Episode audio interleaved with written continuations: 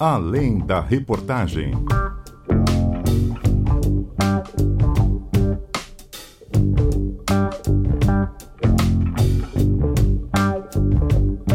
Olá para você que nos acompanha no podcast da CBN Amazônia. Esse é o Além da Reportagem, podcast que visa justamente contar os, os bastidores do jornalismo baré, como diria o outro, né? O jornalismo amazonense, uh, de uma forma para você entender como é que todos nós pensamos reportagem, como você observa tudo bonitinho, a tal da reportagem já editada no ar, mas para tudo isso acontecer, tanto na TV quanto no rádio, tudo é muito bem pensado antes, tudo isso gera até custo. E especificamente hoje é um programa mais que especial, porque nós estamos aqui com o núcleo da TV Globo no Amazonas, aqui da rede amazônica. Vamos conversar hoje com Rutiane Bindá, tudo bem? Olá, tudo bem? Muito obrigada pelo convite. Olá, ouvintes, estamos juntos hoje. A gente costuma falar aqui bom dia, boa tarde, boa noite, porque a gente Pronto. não sabe. Então. Não sabe quando, quando é você é que nos acompanha do podcast vai nos ouvir. Então, bom dia, boa tarde e boa noite para você. Boa, Ruth. Alexandre Rissayasso, que prazer falar com você. Muito prazer, Klaus, e eu vou na onda da Ruth. Bom dia, boa tarde, boa noite Bom dia, boa mundo. tarde, boa noite. Obrigado. Obrigado mesmo aos dois por estarem conosco. Aí você deve estar se perguntando: Poxa, mas você trouxe logo duas grandes personalidades? Sim, a gente trouxe. Porque a gente vai falar, gente, do caso Bruno Pereira e Dom Phillips. A informação você já deve saber o que aconteceu, a gente pode trazer até aqui um resumo, mas a gente quer te contar justamente essa produção, essa edição, é, tudo o que aconteceu com os dois repórteres do núcleo da TV Globo aqui em Manaus, mas além disso, a percepção deles quanto humanos, quanto jornalista, nesse trabalho de apuração, de edição, até levar tudo ao ar. Então, ah, imagino, Rissayasu, você tem quanto tempo de jornalismo? 22 anos. Ruth? Vou fazer 20. 20 anos. Pergunta a vocês, começando com Rissayasu foi um dos mais difíceis de cobrir? Ah, com certeza, viu, Klaus? Com certeza. É... Esse caso envolveu uma logística muito complexa, porque em Atalaia do Norte não existe internet. Eu posso afirmar, nós podemos afirmar que não existe internet. Então... É... Graças a um trabalho muito bem coordenado pela Luciane Marques, nós conseguimos montar uma logística onde foi possível nós veicularmos grandes reportagens em todos os jornais, não só da Globo, né? Mas como também aqui da Rede Amazônica, né? Então, tem essa parte logística, tem a parte do crime em si, que foi um dos crimes mais, que foi um dos crimes mais brutais que a gente acompanhou. A cada dia que passava, a gente descobria mais detalhes e detalhes cada vez mais cruéis, mais brutais. Então, também envolveu muito a parte, abalou muito a parte psicológica também, né? Então, foi um conjunto de fatores que fez, que faz com que esse caso seja um dos mais difíceis de falar, de cobrir e de acompanhar. Para você também, Ruth? Eu comungo do mesmo pensamento. Para mim, eu que nem sou. O Rissa, ele é. Rissa, viu, gente? É porque aqui, intimidade é o caminho sem volta. Né? Só para amigos. Verdade. Então, é, ele é mais acostumado com o investigativo. Sim. É, esse trabalho que requer mesmo toda um, uma apuração e que muitas vezes envolve um, um tipo de crime, algo assim. Para mim, não. Eu sou uma pessoa que já passei muito pelo entretenimento, fiquei um pouco ali muito tempo também no local, na apresentação, e de repente você se depara com um caso de repercussão internacional como foi. Numa área que é no extremo oeste do Amazonas, muito longe de tudo, numa realidade muito diferente do que as pessoas estão acostumadas a ouvir e a ver também. E a gente ter que vencer todas essas barreiras para conseguir levar um conteúdo diferenciado, porque não era um factual só que contava. Sim. Existia um conteúdo diferenciado que precisava sempre estar ali existia uma, uma briga pelo furo, pela concorrência, para dar um melhor resultado é, daquela apuração, daquela, naquela reportagem. Então, sem dúvida, é um, foi um desafio muito grande. E foi um trabalho conjunto de todos vocês, né? Sim. Isaiaço, você foi até o município de Atalaia do Norte uh, primeiro, né? Mas conta pra gente antes o estralo, quando você e a equipe do Núcleo da Globo observou que essa história tá cabeluda, isso aqui tá diferente, quando foi o start para você falar, precisamos ir à Atalaia do Norte? Olha, no, no dia 5, No dia 5. o Bruno e o Dom 5 de junho. desapareceram. Isso, dia 5 de junho. No dia 6, é, eu, eu fui escalado para fazer uma matéria para o Jornal Nacional sobre o desaparecimento dos dois. Ah, E- dia 6 já havia a Já. confirmação Já. oficial também, né? Isso, que eles estavam desaparecidos. Foi uma, ma- foi uma das maiores matérias do JN, foi uma matéria de aproximadamente 6, 7 minutos. E No horário nobre da TV. durante o dia, nós já acabamos percebendo né, o tamanho da repercussão do caso. É, estudando um pouco mais, a, é, a gente descobriu a importância do Bruno Pereira dentro do cenário indígena, né, no, no combate ao garimpo, à pesca ilegal, e também da figura do Dom Phillips, né, o, o, o quanto ele, ta- o, o quanto ele estava envolvido nessas questões. Né. Então, juntando tudo isso, e mais a questão deles terem desaparecido dentro de uma área indígena, é, toda a repercussão mundial né, que estava gerando, é, no dia 6, eu já, eu, eu, Michel Castro e Henrique Filho, grandes parceiros, estávamos no aeroporto embarcando para Tabatinga. Michel, ah, cinegrafista, Uhum. e o Henrique, O, apoio, todo Isso. mundo junto. o, auxi- o auxiliar Auxiliar. Só técnico. contar técnico. um bastidor aqui, né? Claro. Que- além da reportagem aqui, vamos lá. É, a gente soube, então, na- no, no dia 6, que foi na segunda-feira, o Rissa estava fechando é, o material para o JN. Eu já estava fazendo os links para Globo News, porque já começou a pipocar um Sim, monte sim. de link, um monte de coisa. Desde e aí cedo. o Rissaya, Desde exatamente. cedo, aí desde o cedo. Rissayaço Assim que a chega. carta da Univar já saiu. né? Pronto, Foi, foi, dia ali 5. que começou. Uhum. E eu acho que acredito que o- a gente tem que fazer também, assim, menção muito importante Sim. a dois repórteres também, antes de eu continuar aí falando desses bastidores, que também participaram muito dessa cobertura, que é o Leandro Guedes. Ele que, que segurou muito a cobertura no jornal hoje, porque não dava pra gente se desdobrar tanto. E depois entrou também Daniela Branches, que não estava desde o começo, porque ela não estava em Manaus, ela está num, num material exclusivo, trabalhado, estava fora da cidade no dia, então quando ela chegou é que ela pôde entrar nesse conteúdo. Agora, voltando dos bastidores, é porque eu vi na hora que o Alexandre chegou, Uhum. e aí falaram, porque antes dele chegar já tinham falado assim pra mim, Ruth, é, o, o, o chefe, o Paulo, chegou assim, olha, vou mandar ela, manda a Ruth pra lá. Eu falei, não, eu já tenho minha cota dos indígenas, eu vou pra outra cobertura. E aí ele chegou, e aí a nossa chefe falou assim, que é a Luciane, você tem dois minutos pra você decidir aí. Vai, vai, tem que ir. Do- dois minutos, eu tô aqui, eu vou comprar passagem. E ele, calma, peraí. Correu ali falou com a família dele, porque imagina só, né? Você tá. Ah, um detalhe. Né? Eu tinha acabado de, de chegar numa viagem. Sim! Eu fiquei 10 dias fora, fiquei em Roraima, Sim. cobrindo o Exatamente. garimpo também. Exatamente. E aí tinha acabado de chegar. Eu tinha chegado na sexta, segunda-feira era o meu, o meu retorno a Manaus, né? É e isso. aí Dois minutos, dois minutos. Fui ele, abordado aqui na redação. Um minuto. Um- eu quero um minuto. Aí ligou ali, falou com a família tudo e Qual graças a, a, reação Deus. da família, né, nesses processos? Conta um pouco. Olha, a minha filha tem três anos. Aí ela fala, papai, você vai viajar de novo? Aí eu falo, é filha, papai vai viajar de novo, mas eu volto logo. É. Volta mesmo? O meu não, o meu eu enganei mesmo. O meu tem Aham. quatro, vai fazer quatro. Tem três, mas já- já tá caminhando pro quatro. E aí eu disse que eu ia pra uma tribo, porque quando eu fui pra tribo na outra vez, eu trouxe presente, né? Peixinhos que ele gosta. Então ele, eu disse, olha, eu tô indo pra tribo, vou voltar depois. Mas assim, processo essa foi a familiar? situação é, do Rissa. Isso. Então ele teve que decidir, e aí ele fechou só o JN, porque ele teve que voltar pra casa pra fazer a mala e pra ir embora. Ainda em Manaus no dia 6. É, Fechou o JN, foi em casa, voltou. isso. E aí no dia, e aí na- e aí no dia seguinte, né? Aham. Já estávamos no Sim. aeroporto, indo pra Tabatinga, Atalaia. E só pra fazendo- você entender.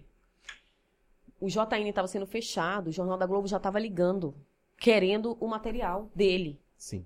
E aí, como já tinha decidido que, o- que o Alexandre ia, então eu fechei o Jornal da Globo naquele dia. Eu estava fechando o texto do Jornal da Globo, o Bom Dia Brasil estava perguntando o que que tinha para depois. E aí a gente começou numa logística louca, que começou e depois o Alexandre, quando a gente trocou, o Alexandre precisou também viver isso, que foi fechar para todos os jornais. Então, todos os jornais eles tinham reportagens e, se necessário, vivo também, como você chegou a fazer, né? E a gente tá sim. falando do Bom Dia Brasil, Jornal Hoje, Jornal Nacional, Jornal da Globo, Globo News. Não, Globo News é totalmente a parte que ela pega tudo que a Globo dá e mais os ao vivo E mais que os ela? Isso. que E ela hora um, né? quer. Aí você E o Hora hora um, 1. Um, hora hora um, 1, um, ainda hora tinha um. no material no hora 1. Um. Hora 1 também. Gente, que logística. E, e detalhe, a gente só tá no começo é, de toda essa história, né? É, isso foi o primeiro dia. Esse foi o primeiro dia.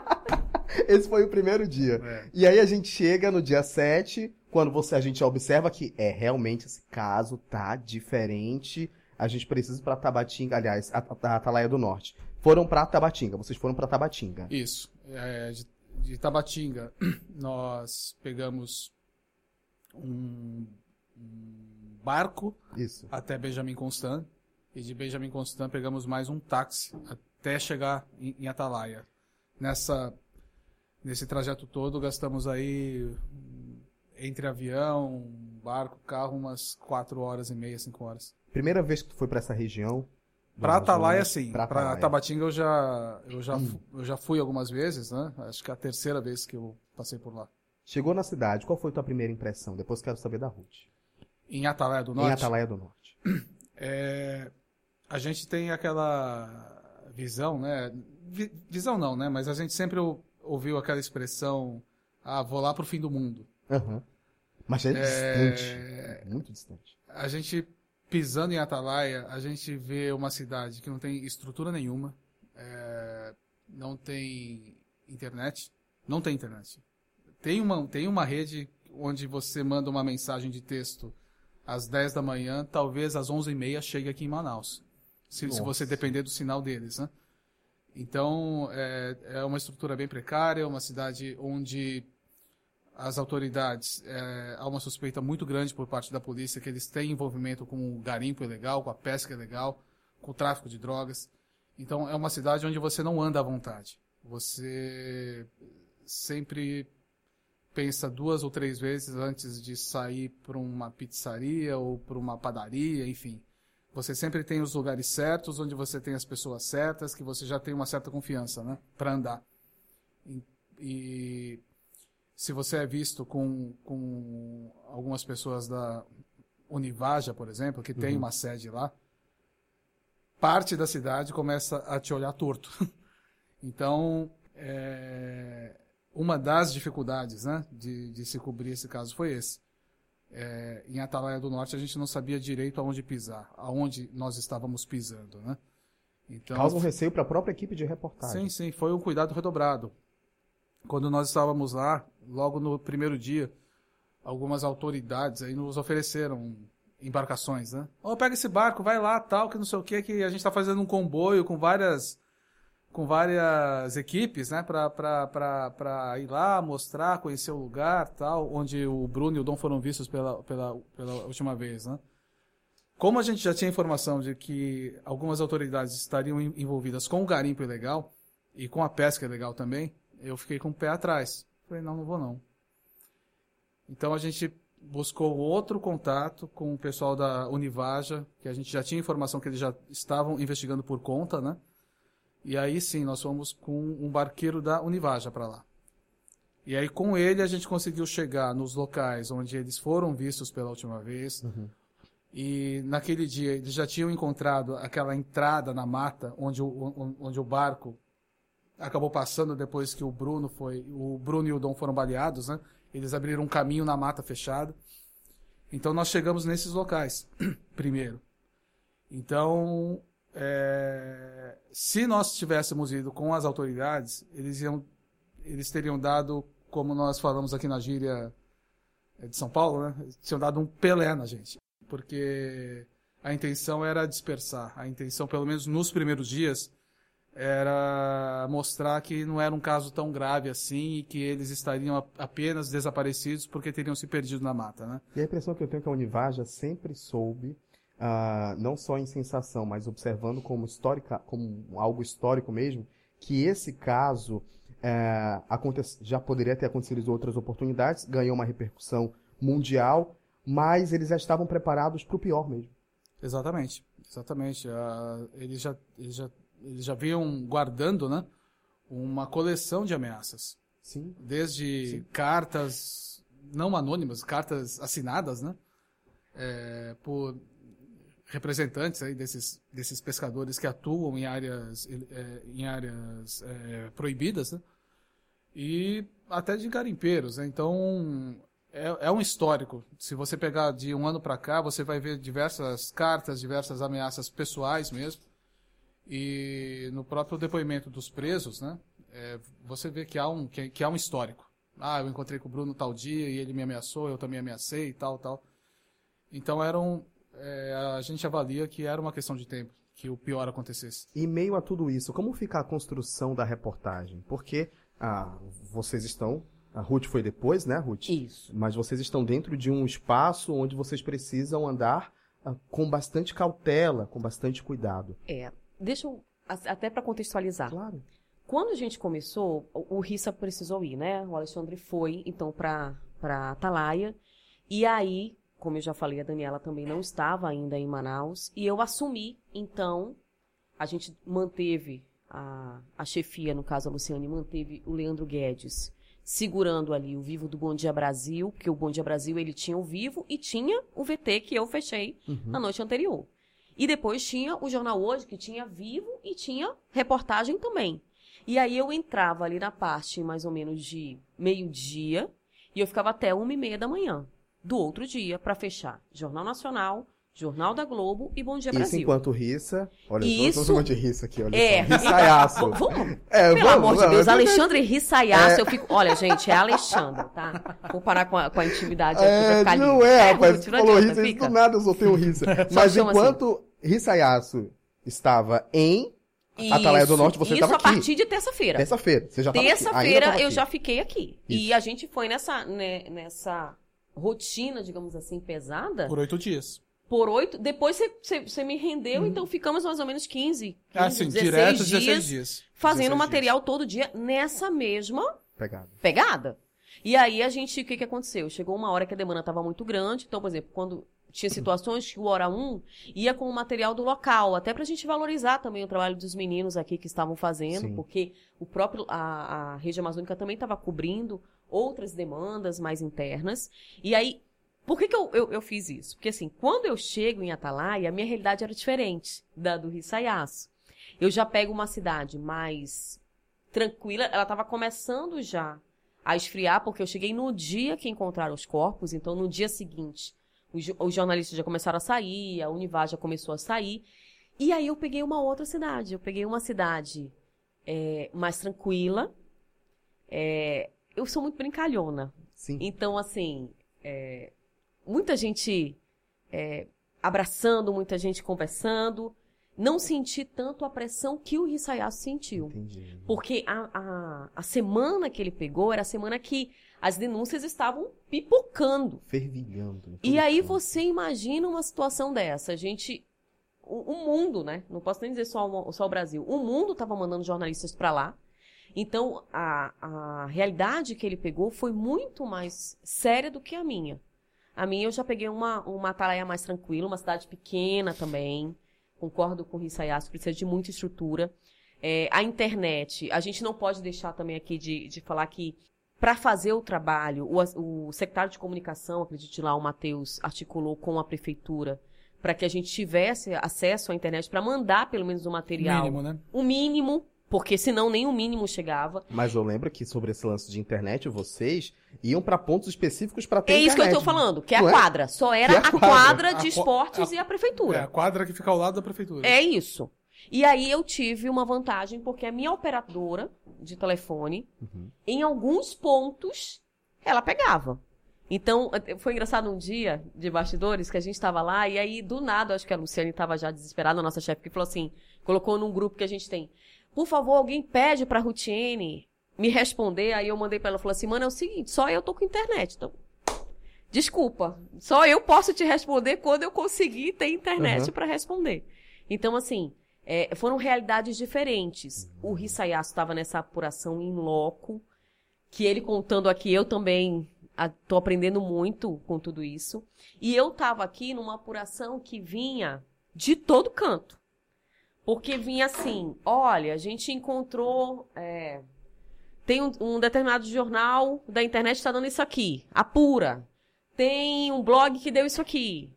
Tem uma emissora de TV que deu isso. A Globo descobriu isso. E a gente pegava tudo aquilo e tinha momentos que a gente falava assim: sim, vocês não estão apurando isso, não, você não está entendendo. A gente não consegue falar com Rissaiaço.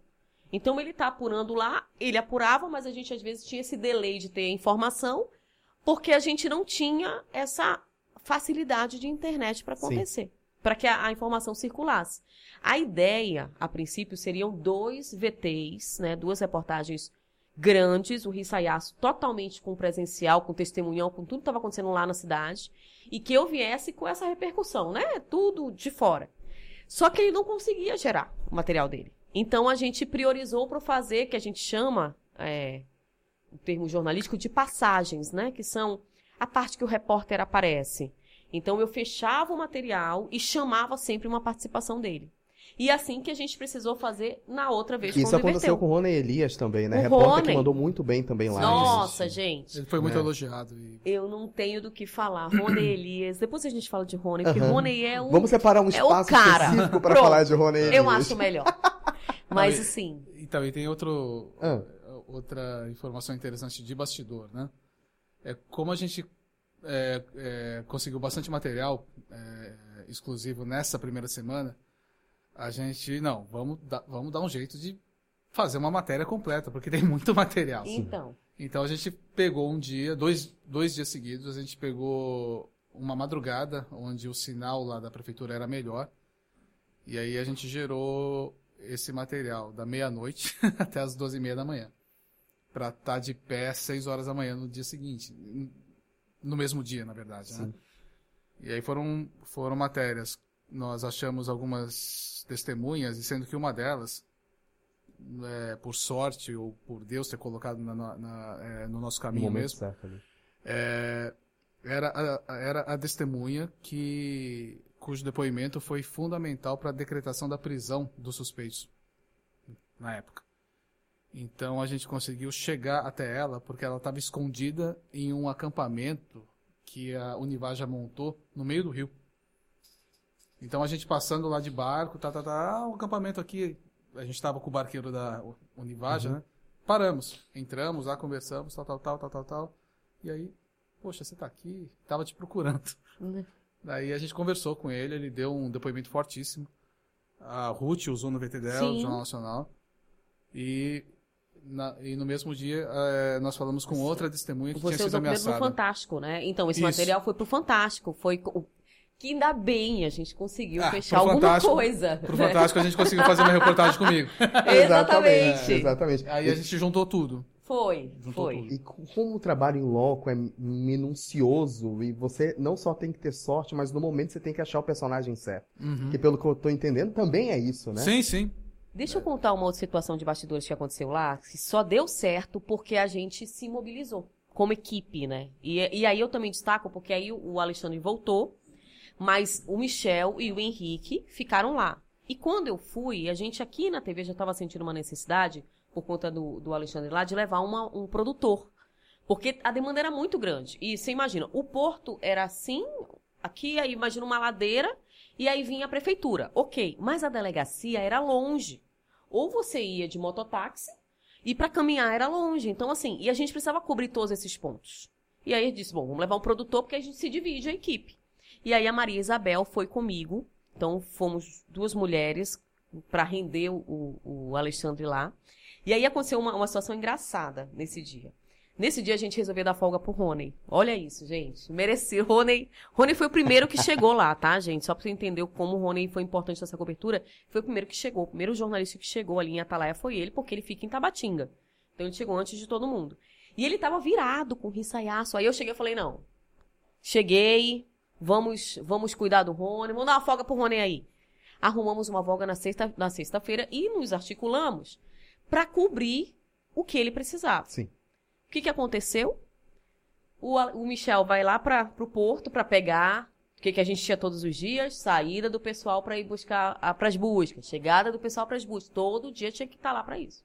Isso no Porto. No Porto. No Porto. E nisso eu lá, eu, como lá no hotel o meu celular pegava, eu já aqui falando, falei, olha, qualquer coisa me avisa. Do nada, ele me liga, o Michel, foi, subiu, foi lá pra prefeitura, lembra da, da ladeira? Uhum. Foi pra prefeitura e disse, Ruth, é o seguinte, eu cheguei aqui oito, como todo dia era para chegar, mas eles foram embora para lá sete. Eu falei, oi?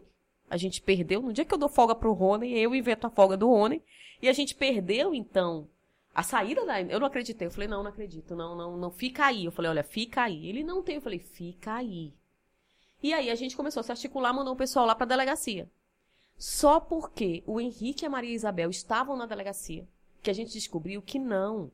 É que a gente. O que tinham falado no Porto é que a Polícia é, Federal já tinha ido. Só que eles tinham ido embora. Pra Tabatinga. Tinha recuado. E a gente conseguiu, por, por ele estar na delegacia, a gente conseguiu ver a hora que o coordenador da Polícia Federal vai se despedir do delegado. Ele falou: não, a gente está recuando, porque já acharam os corpos. Isso hoje é sexta-feira, acharam os corpos na quarta. Vamos recuar e vamos esperar em Tabatinga. Então, assim, quase que a gente embarca numa informação que não era verdadeira, porque a gente só ia poder confirmar se realmente eles tinham ido ou não no fim da tarde, quando eles voltassem. A informação que a gente tinha, não viu nenhuma embarcação mais lá no porto. E pelo que tinham dito, eles tinham ido, a gente então foi. E na verdade não. Eles tinham ido embora, esse, esse pessoal que saiu 6 horas da manhã tinha ido embora para Tabatinga para voltar depois e eles voltaram depois quando foi necessário por conta das reconstituições. Essa história interessantíssima me traz uma linkagem de que a, a gente como jornalista precisa confirmar, confirmar, confirmar, verificar, verificar, verificar. O trabalho de vocês lá basicamente foi sempre entender essa verificação, ou seja, temos um personagem, temos uma fonte, temos uma história, temos a história. O que, que a gente faz com ela? Que que a gente, como é que a gente repercute ela? Como é que a gente coloca esse personagem? A gente coloca para depois, para um outro programa? Ou a gente coloca uh, essa fonte nesse programa? Como é que foi uh, para montar a reportagem, uh, seja para o Jornal Nacional, ou seja para o Fantástico, que deve ser algo mais longo? Como é que vocês pensavam o personagem, a fonte específica? Até porque vocês furaram e furaram muito, né? Começando por vocês, Isaias. Então, é, nessa, nessa cobertura eu tive a oportunidade né, e, a, e a honra de reencontrar com o Caco Barcelos. Sim. É, ele chegou, nós, nós, chegamos na terça, ele chegou lá na quinta.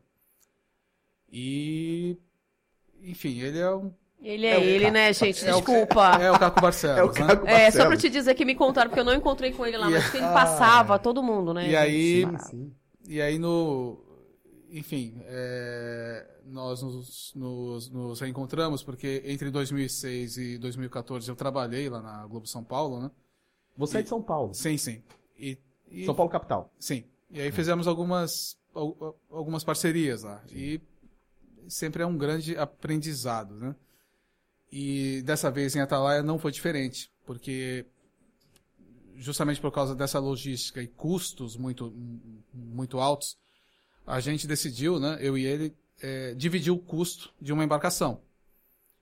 É, aí ficou mil reais para cada um.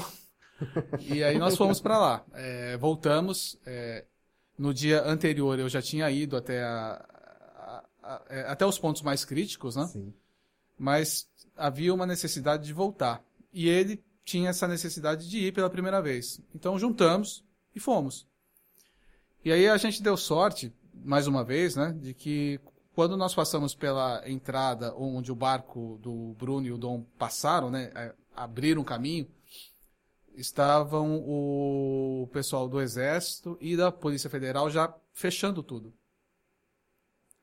E aí eu pensando comigo, caramba, que agora, hein? A gente faz uma passagem mais, mais assim, mais assim, espera, o que, que a gente faz? Ele olhou para mim. Ô, Alexandre, posso, posso te dar uma Ai, sugestão? Fala, ah, você tá de brincadeira. Fala. Vai, fala, né? Narra. É isso. Na hora que tiver que. Quem vai decidir se vai pro JN, se vai pro Fantástico, ou se vai pro Profissão Repórter, hum. é o editor. Narra narra, narra, narra. Daí eu falei, olha, Caco, eu vou pensar num texto para narrar, mas você pode ir na frente. Daí ele fez umas quatro, cinco passagens, né? Eu, eu Aprendendo, não, claro, eu, eu mas não escrevi nada, eu só... Hum, não é que é isso mesmo. Interessante, né? Legal, né? tal, tal. Aí ele, aí ele encerrou tudo, né? Daí ele olhou para mim e falei, e aí, você, você quer fazer agora? Ah, vamos, vamos lá, vamos lá. Aí, baseado nesse aprendizado, né, de uhum. cinco minutos, mas que foram extremamente valiosos, eu fiz todas as passagens que entraram pro Fantástico.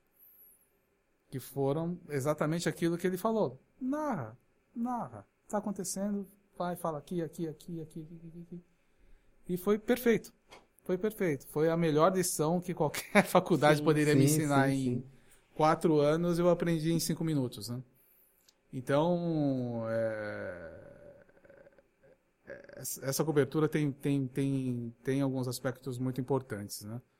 De aprendizado É, de também. aprendizado, de ensinar também. é, muitos jornalistas de fora mesmo é, perguntando como que você acha que você que a gente deve falar com pessoa X. Olha, fala, fala assim, fala assim, tal, tal. Ah, legal, legal. Aí a pessoa no outro dia fala, porra, deu certo. Deu certo, bacana, obrigado, tal. E especialmente para aprender, né? Porque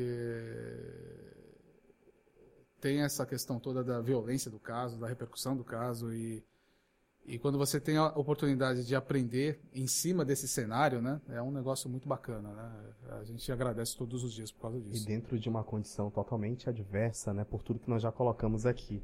E com você, Ruth, como é que foi esse processo de aprendizagem e Nossa. também de, de leitura de fontes, de pautas? gigantesco. Você imagina que, como eu falei, o, o Rissa- eu tive um desafio diferente do Rissayasu.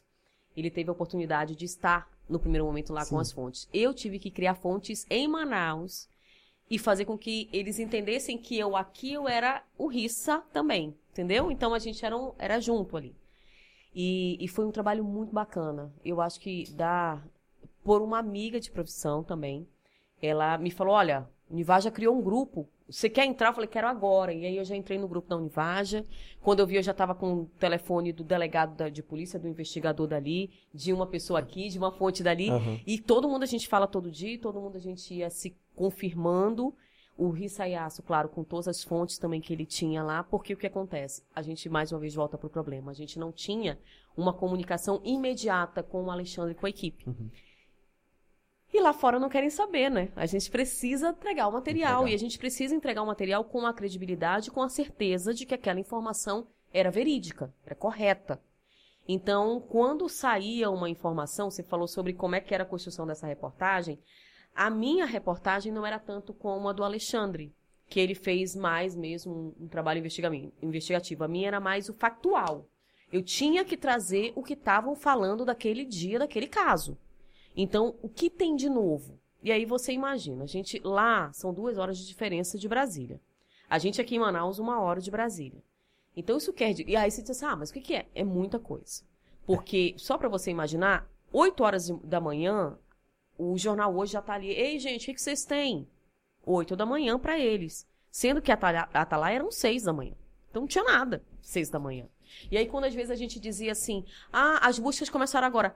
Agora? Saíram para fazer busca 11 horas da manhã? Não, eles saíram 9. É porque para eles já eram 11 da manhã, era o fim da manhã. Então, as informações, a gente não conseguia muitas vezes trazer a informação naquela hora exata. E aí, é, a Globo, na sua particularidade, acho que o Alexandre confirma isso, todo mundo quer exclusividade. Todo mundo quer alguma Claro. coisa nova. Claro. Então aí você termina o jornal hoje, aí fala assim, tá, Ruth, o que, que você tem de diferente do jornal hoje? Aí você diz, oi? Uhum. Não tenho ainda nada, não. Não, mas vamos ter.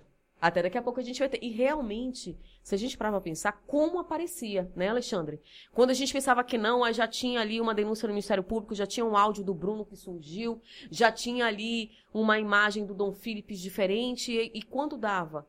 Na hora do JN, ou um pouco antes do Jornal Nacional, a gente via um material de 5, 6 minutos no ar. E sempre com informação E nova. sempre com informações E novas. fechado por nós, Rede Amazônica. É isso. Sim, sim. eu quero muito destacar aqui o trabalho em conjunto. Porque foi um trabalho feito pela Rede Amazônica, mas foi, foi muito bacana ver o envolvimento de todo mundo. Então, quando a gente tinha um editor dedicado lá em, em São Paulo, por exemplo, a gente está falando do jornal hoje, e a gente sabia que aquele editor, todo o tempo ele estava ali. E eh, eu não sei qual foi que, o que o, o Alexandre trabalhou, eu trabalhei muito com o que a gente chama de Jota, né? Que é um grande querido nosso. E no, no Jornal Nacional eu trabalhei muito com o Zé Alain. Então, assim, muitas das informações ele recebia, porque as fontes também vinham, e aí você tem as fontes da própria CBN, que também conseguia eh, material Isso. exclusivo, como foi colocado até mesmo áudio do Bruno, que veio por, por, por conta disso. A gente tinha a Globo News, que, de- que trazia uma informação diferente, o Ministério se manifestou nisso, eh, lá na Inglaterra a família falou isso, enfim. E aí a família lá no, lá, lá no Nordeste se manifestou. Então, tudo aquilo a gente tinha que juntar aqui. E para juntar, não passava só por Manaus. Passava por toda essa logística que envolve quem também está nos jornais é, acompanhando, fazendo essa edição pela parte de lá. Era um trabalho conjunto. É, a rede amazônica, eu acredito que ela passou. Eu não, eu não posso te falar todos. Mas seguramente, seguramente, uma semana uma semana inteira, quem abriu o Jornal Nacional foi a Rede Amazônica. Foram os nossos materiais. Começou na segunda, logo no primeiro dia, o, o Alexandre abriu o Jornal Nacional, no dia 6 de junho.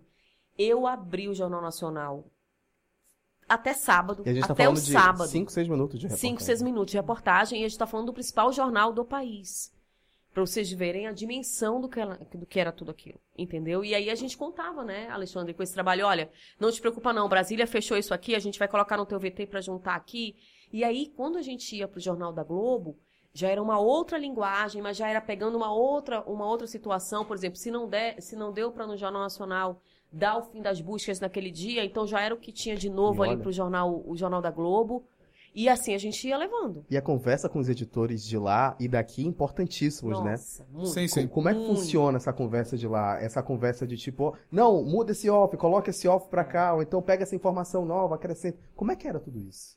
Olha, é, no, nessa primeira semana, né, que eu isso. estava lá, é, eu sempre falava com, mais com o pessoal do JN e, e do Jornal da Globo, né? por causa dessa dificuldade toda de é, comunicação, né? Horário, internet. Eles já juntavam mais ou menos as, as, informações que chegavam. E aí, quando eu conseguia contato, que era por volta de umas quatro da tarde, horário lá, seis da tarde, horário de Brasília, eles falavam: olha, Rissaias, tem isso, isso, isso e isso. É verdade? Procede? É isso que é. você está vendo aí? Falando: olha, isso aqui ok, isso aqui ok, isso aqui não. Não por quê? Por causa disso, disso, disso. Isso não existe. E, e essa última informação, ok. Vamos, vamos montar um texto com esta estrutura? Dá. Então vamos. Aí a gente fazia tudo, é, enfim, em duas horas. E correria? Em duas horas. E é importante a gente falar muito dessa segurança do testemunhal, porque era o que a gente tinha. Paralelo a tudo isso, é, foi a época, o, o Alexandre já estava para lá, e aí a Polícia Federal resolveu criar o comitê de informações. Foi numa quarta-feira à tarde que ela resolveu convocar a imprensa com esse comitê para falar. E aí a gente teve a brilhante ideia de eu ir, sendo que eu tinha um JN para fechar. Foi o único dia que a gente abriu o JN sem ter uma passagem, porque não deu tempo de, de, de, de trazer a informação da forma como a gente queria trazer. Sim. Mas a gente foi para a coletiva, pegou tudo lá, enfim. Por que, que eu digo que isso teve, teve uma situação de muita apuração, de muito cuidado com tudo isso? Uhum. Porque a partir daquele dia, a Polícia Federal disse que só ia se manifestar uma vez ao dia, à tarde, por meio de um boletim. Então, assim, você imagina que as pessoas falaram, falavam assim: prenderam o pelado, que era o Amarildo da Costa de Oliveira. Tá, a polícia confirma, ela só vai falar tarde. Mas a notícia tá rolando desde o Bom Dia Brasil. A gente tinha que confirmar aquilo. Prendeu ou não prendeu? E aí é um trabalho de articulação com as outras aí fontes, que entra né? a, aí entra esse trabalho, né? De é. apuração com fontes e tal. E aí você conversa com uma determinada autoridade que está participando das investigações, né? E aí você pergunta, e aí, isso é verdade? Sim, é verdade. Mas se você falar que foi eu, eu nego até a morte. É. Basicamente, esse é o tom da conversa. E aí a nossa dependência dele. Porque ele estava lá. Então, imagina só, todo mundo perguntando e a gente, cadê, pelo amor, desesperados, porque, e nem ele conseguia, como a gente já explicou, por conta da logística de toda aquela situação, muitas vezes responder num tempo hábil aquilo que a gente queria e precisava saber. Além de tudo isso, teve dias que ele precisou ficar incomunicável. Ele tá contando, mas eu tô entregando é tudo mesmo. Porque teve uma sexta-feira que ele foi pra esse rio aí gravar com as pessoas desse, dessas testemunhas, que quase, eu acho que tem três fios de cabelo aqui que o nome é esse, assim, ó. Alexandre, Michel e Henrique. Porque uhum. eles ficaram totalmente incomunicáveis. Aí ficamos 12 horas fora. Nada. Nossa, mas também a gente vi, virou ah, aquele rio não, da Não, aí tudo bem. Não, mas aí, né? Enfim, é. consegui um material, graças a Deus, em loco, exclusivo. E aí você disse assim, ah, mas aí a gente ficou sem apurar, então não. Aí a gente contou com o nosso guerreiro Rony, uhum. que ficou. E aí era o Rony que dava esse suporte. A gente recebia alguma. Aquilo que a gente precisava que o Alexandre confirmava que gente, confirmasse que a gente não tinha. Rony, é o seguinte. Estão dizendo isso, tá certo. E isso aconteceu comigo quando eu cheguei lá. Do, do, do Alexandre precisar de algumas informações. Eu, peraí, vou lá na delegacia de novo. Peraí, tô indo ali de novo. Peraí, eu vou aqui nessa fonte de novo. A gente respirava Bruno e Dom. A gente dormia, acordava sonhava com o Bruno e com o Dom. E aí entra a parte do. Rony nesse processo, né? Do Rony. O Rony, na verdade, tinha uma, uma função fundamental. Porque para a gente conseguir atender a rede nessa demanda desproporcional que foi, e que bom porque a gente conseguiu dar vazão a um trabalho muito bonito que foi feito por todo o núcleo rede, mas existia um local aqui que estava com um anseio muito grande de informação. Existia a CBN, tinha aqui o G1. Bom Dia Amazônia, o G1, o G1, o G2, que precisavam dar essas notícias. E que não era que a gente não queria dar, é que a gente não podia dar naquele momento. Você não imagina tinha condição gente... hábil para isso. É. Sim. Como é que eu tô fechando aqui o JN e eu vou conseguir também ao mesmo tempo fechar um jornal do Amazonas segunda edição? Não tem como, a gente não, não ia conseguir. E aí foi quando o Rony entrou de lá de Atalaia, muitas vezes, e, e, e, nossa, fez um trabalho brilhante. E aqui também, em Manaus, o, a equipe, olha, teve dias que a gente foi, foi engraçado na coletiva, voltando na coletiva de imprensa, que foi engraçado, a coletiva era muito, você imagina. Tava dando mais de 50 veículos de comunicação ali naquela Essa coletiva hora. foi quatro e meia da tarde, cinco horas. Né? Isso, foi bem naquele rush. Foi e aí foi engraçado rush. que a gente chegou cedo, mas já tinha gente lá. Colocamos nossos nomes belíssimos. Fui... Aí a gente, na estratégia, a estratégia de bastidores não contem. A gente foi, rede, eu, coloquei lá, Globo Amazonas. Aí vinha o Marcelo que tava comigo disse, não, eu sou da rede amazônica. E a gente se separou mentindo. Uhum. E a gente era que. Mentindo não, porque tava todo mundo fazendo material diferente. Exatamente. Mas enfim, e tinha o Patrick da CBN. E aí, na hora de fazer a pergunta, eu disse, tá, na... minto, no primeiro dia tava a Carla Mendes também. É, pela, pela TV. E aí, na hora de fazer a pergunta, ele falou, não, vamos fazer o seguinte como é uma pergunta por veículo, cada um pergunta uma coisa aqui separada, que é pra gente ter mais respostas. Isso. Não dava tempo de perguntar a todo mundo. É, porque ela limitava, precisou limitar a quantidade de perguntas que eram feitas, porque também, imagina, 50 veículos uhum. ali, né? E aí a gente não conseguiu, na primeira vez que eu, que eu fui pra coletiva, pegar, fazer essa pergunta. Eu falei, pode deixar. Vai ter a volta do anzol, não aqui no coração. Quando abriu outra coletiva, a gente chegou lá uma hora antes. Ainda fomos, começamos a ser o quarto, mas foi a melhor coisa do mundo. A gente estava aqui no WhatsApp, olha, eu vou perguntar isso, pergunta aquilo. E todo mundo do grupo Rede Amazônica fez perguntas combinadas entre a gente, para que a gente conseguisse ter o máximo de respostas daquilo que a gente precisava fazer. Uhum. Então, assim, de um trabalho conjunto mesmo, da gente, da gente ver situações e, e, e se ajudar na medida do possível. No que a gente podia, no que um tinha, a gente tentava ter o outro. Foi criado um grupo exclusivo para isso, inclusive, porque eram muitas informações circulando. E a gente precisava de informações concentrar concentradas e informações apuradas. É. Porque não dava só para a gente jogar um link ali no grupo, porque alguém disse isso. A gente precisava naquele grupo ali mostrar aquilo que já estava confirmado ou que, de, ou que era de uma fonte oficial que a gente não podia revelar, mas que a gente sabia que aquela ideia não era mentira. Uhum. E foi isso que foi feito, e isso ajudou muito o nosso trabalho a gente poder contar com aquele canal ali que era exclusivo para essas demandas. Que aula de jornalismo, hein?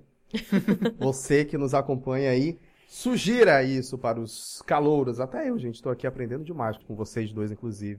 Cara, tem tanta coisa para comentar, assim, mas eu acho que a gente conseguiu entender a dinâmica do trabalho de vocês, como foi esse caso e principalmente como vocês se dividiram entre 10, mas deu tudo certo no fim porque todos os programas foram atendidos, os ao vivos foram atendidos e vocês conseguiram uh, levar isso muito bem, obrigado. Assim que a Polícia Federal divulga a morte, acredito que foi 10 dias depois, dia 15 de, de junho. A Polícia uhum. Federal divulgou. Depois dali, uh, o trabalho ficou, entre aspas, mais tranquilo ou não? Como é que foi o trabalho de vocês? Descobrimos a morte e agora nós vamos fazer o quê? Olha, não, ficou. Eu, eu acho que se manteve o nível, é. de, se manteve o nível. de dificuldade, porque a partir do momento que tem uma informação confirmada, não, eles foram de fato assassinados e de fato esses, esses três aqui, uhum. né? Amarildo, Jefferson e Ozenei são os assassinos.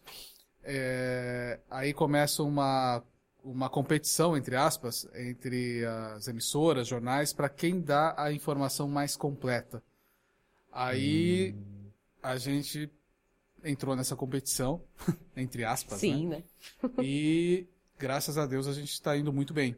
Estamos indo muito bem. É, é. Conseguimos alguns depoimentos em primeira mão, é, conseguimos algumas imagens em primeira mão.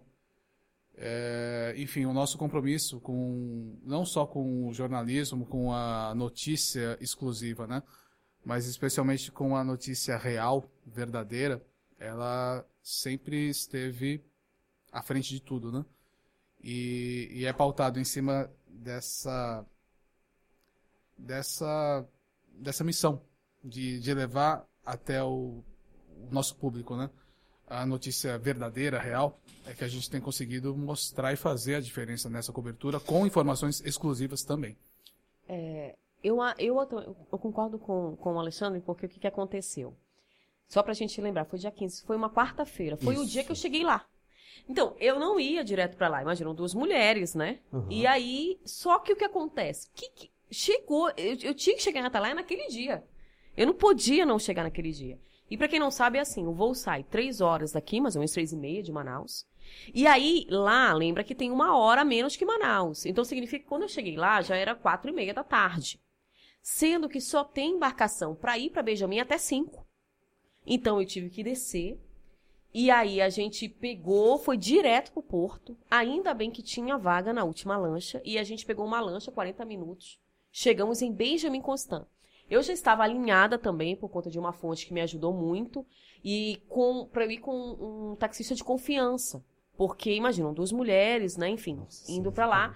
E aí a gente chegou em Benjamin por volta de 5 e meia. Já chegamos em Benjamin. Eu já, já saí do barco, entrei no carro, no táxi, a gente foi embora. A gente chegou lá em Atalaia, eram seis e pouco, tava anoitecendo. Os corpos chegaram 8 horas da noite. É, oito, oito e pouquinho. O Alexandre já estava aqui, já estava rendendo o Jornal Nacional daqui, tudo. Nesse dia, foi o dia, para você ver como é que, como esse caso foi um caso de grande repercussão. É, simplesmente nesse dia, o Jornal Nacional é um jornal que ele prefere tudo em reportagens, né? Mas nesse dia ele disse: se entrar a coletiva de imprensa, vai ao vivo. A Daniela Branches, que ficou fechando o material para o Jornal Nacional nesse período, e ela fez um link ao vivo lá da Polícia Federal para falar da disputa. Né? Chamou a reportagem dela. Ah, nós abrimos. Então, né? eu não sei muito bem porque eu tava na viagem. Lá, nós abrimos, né? Abrimos, abrimos. abrimos então, é nós abrimos. Então abriu também. Então, assim, para se ver a proporção que tudo isso deu. E o que, que, que aconteceu? Quando eu cheguei lá, era na quarta, na quinta era feriado.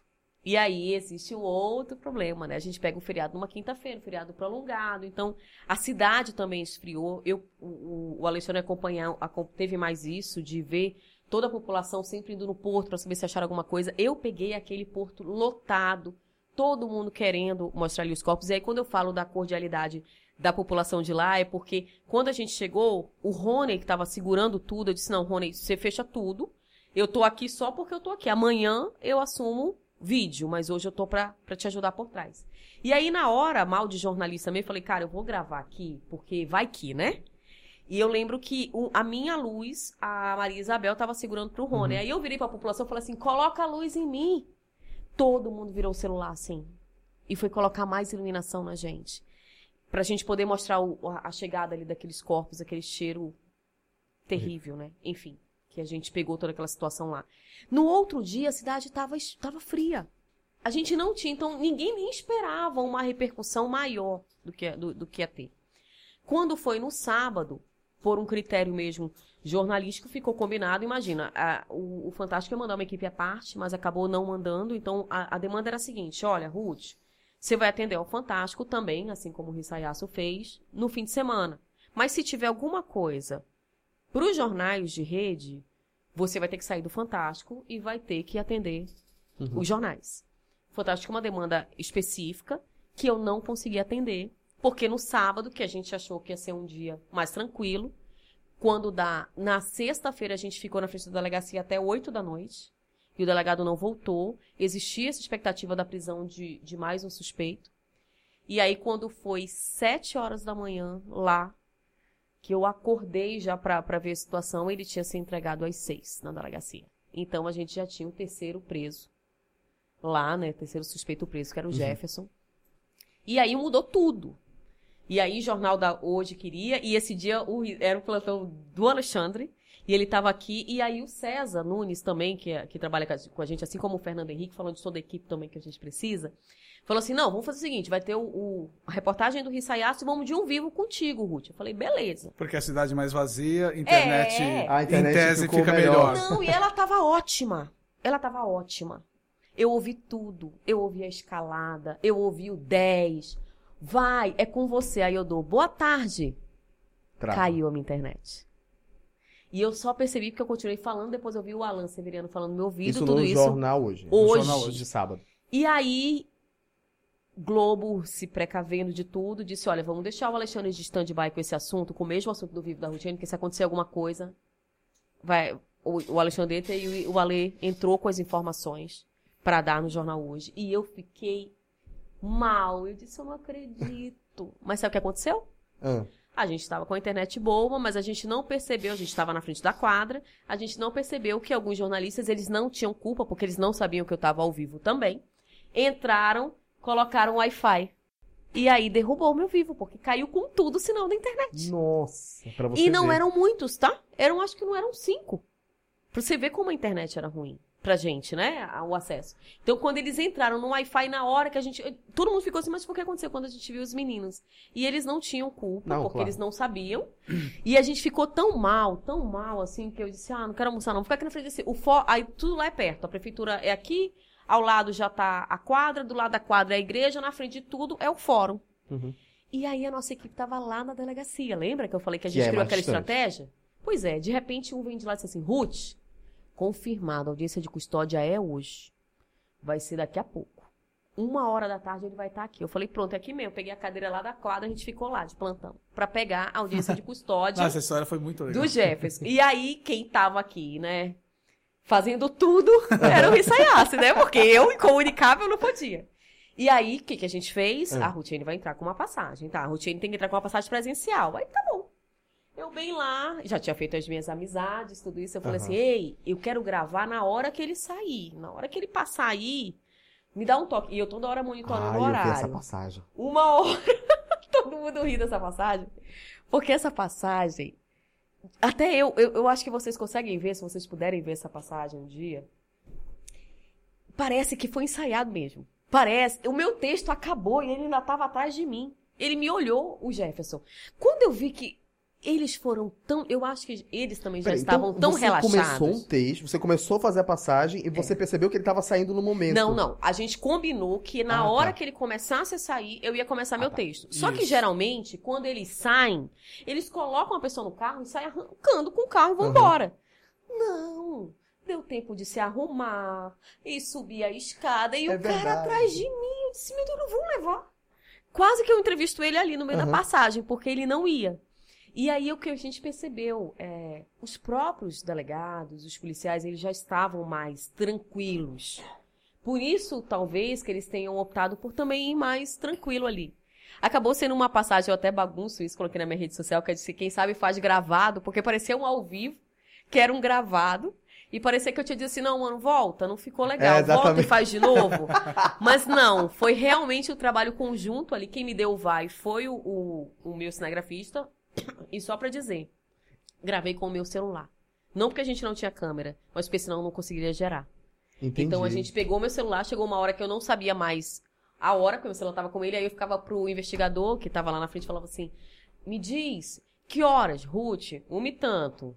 E agora, porque tinha que dar uma hora e vinte, cravado. Eu queria dar a hora exata que durou a audiência de custódia. Eu sabia a hora que ele tinha entrado, tinha que dar a hora que ele tinha saído. Ele entrou 12 e 58. Então eu fui contando até dar uma hora e vinte, aí eu fiz exatamente isso. A audiência de custódia durou uma hora e vinte E, minutos. gente, a passagem é realmente muito boa, porque parece realmente um. Como é que Não, você um chama? ensaio, né?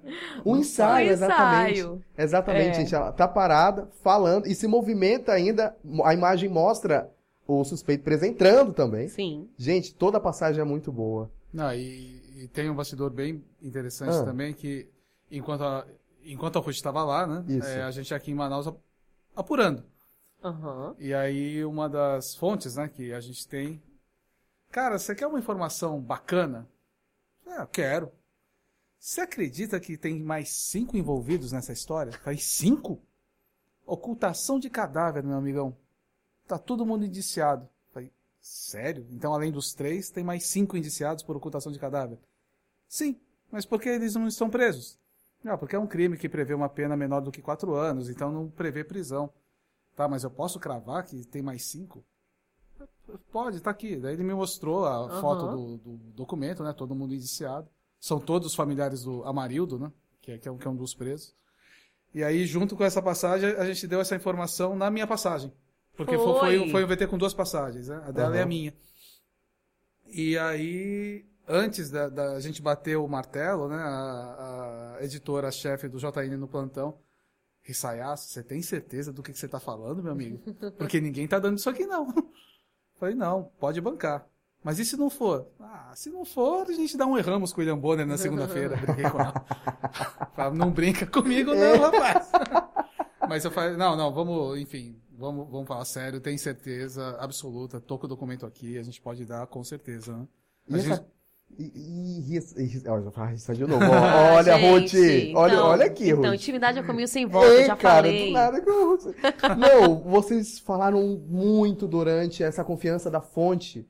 Como é que vocês observam essa confiança da fonte com vocês e de vocês com a fonte? Porque você me falou aqui um processo importantíssimo. Você também, Ruth, durante toda, toda a indagação de vocês com esse processo de fonte. É não só falar, não temos isso. É você me enviar um ofício, é você me comprovar realmente que isso realmente é verídico, mesmo sem ninguém ter dado antes. Como é que é esse processo para vocês dois? Olha, é uma, é uma relação de confiança que você, que você vai construindo com o tempo, né? É, é, existem repórteres que têm, uma, que têm uma postura diferente que a minha, mas eu costumo sempre respeitar a fonte. Já aconteceu algumas vezes da, da, é, da fonte me, é, me passar uma informação, é, bancar, mostrar as provas né, que sustentam essa informação, eu vender essa história para o meu editor, e chegar em cima da hora, meio que na- às vésperas, né? A fonte ligar e falar, meu, não dá essa matéria. Porque se der, vão descobrir que fui eu que, Sim. que vazei essa informação e eu vou me prejudicar. Aí eu, se- aí eu vou lá e derrubo a história mesmo. Mesmo que depois, dois, três dias depois, eu acabe tomando um furo de reportagem em cima de uma informação que eu já tinha. Já aconteceu comigo algumas vezes. Como é que você fica? É respirar e seguir. Eu sei. Cara, eu, fico, de. Eu fico, eu respirar fico bem. seguir. Eu É fico bem e olha, eu fiz a minha. Eu fiz a minha parte. Você respeitou a sua É. Ele foi honesto Você. comigo.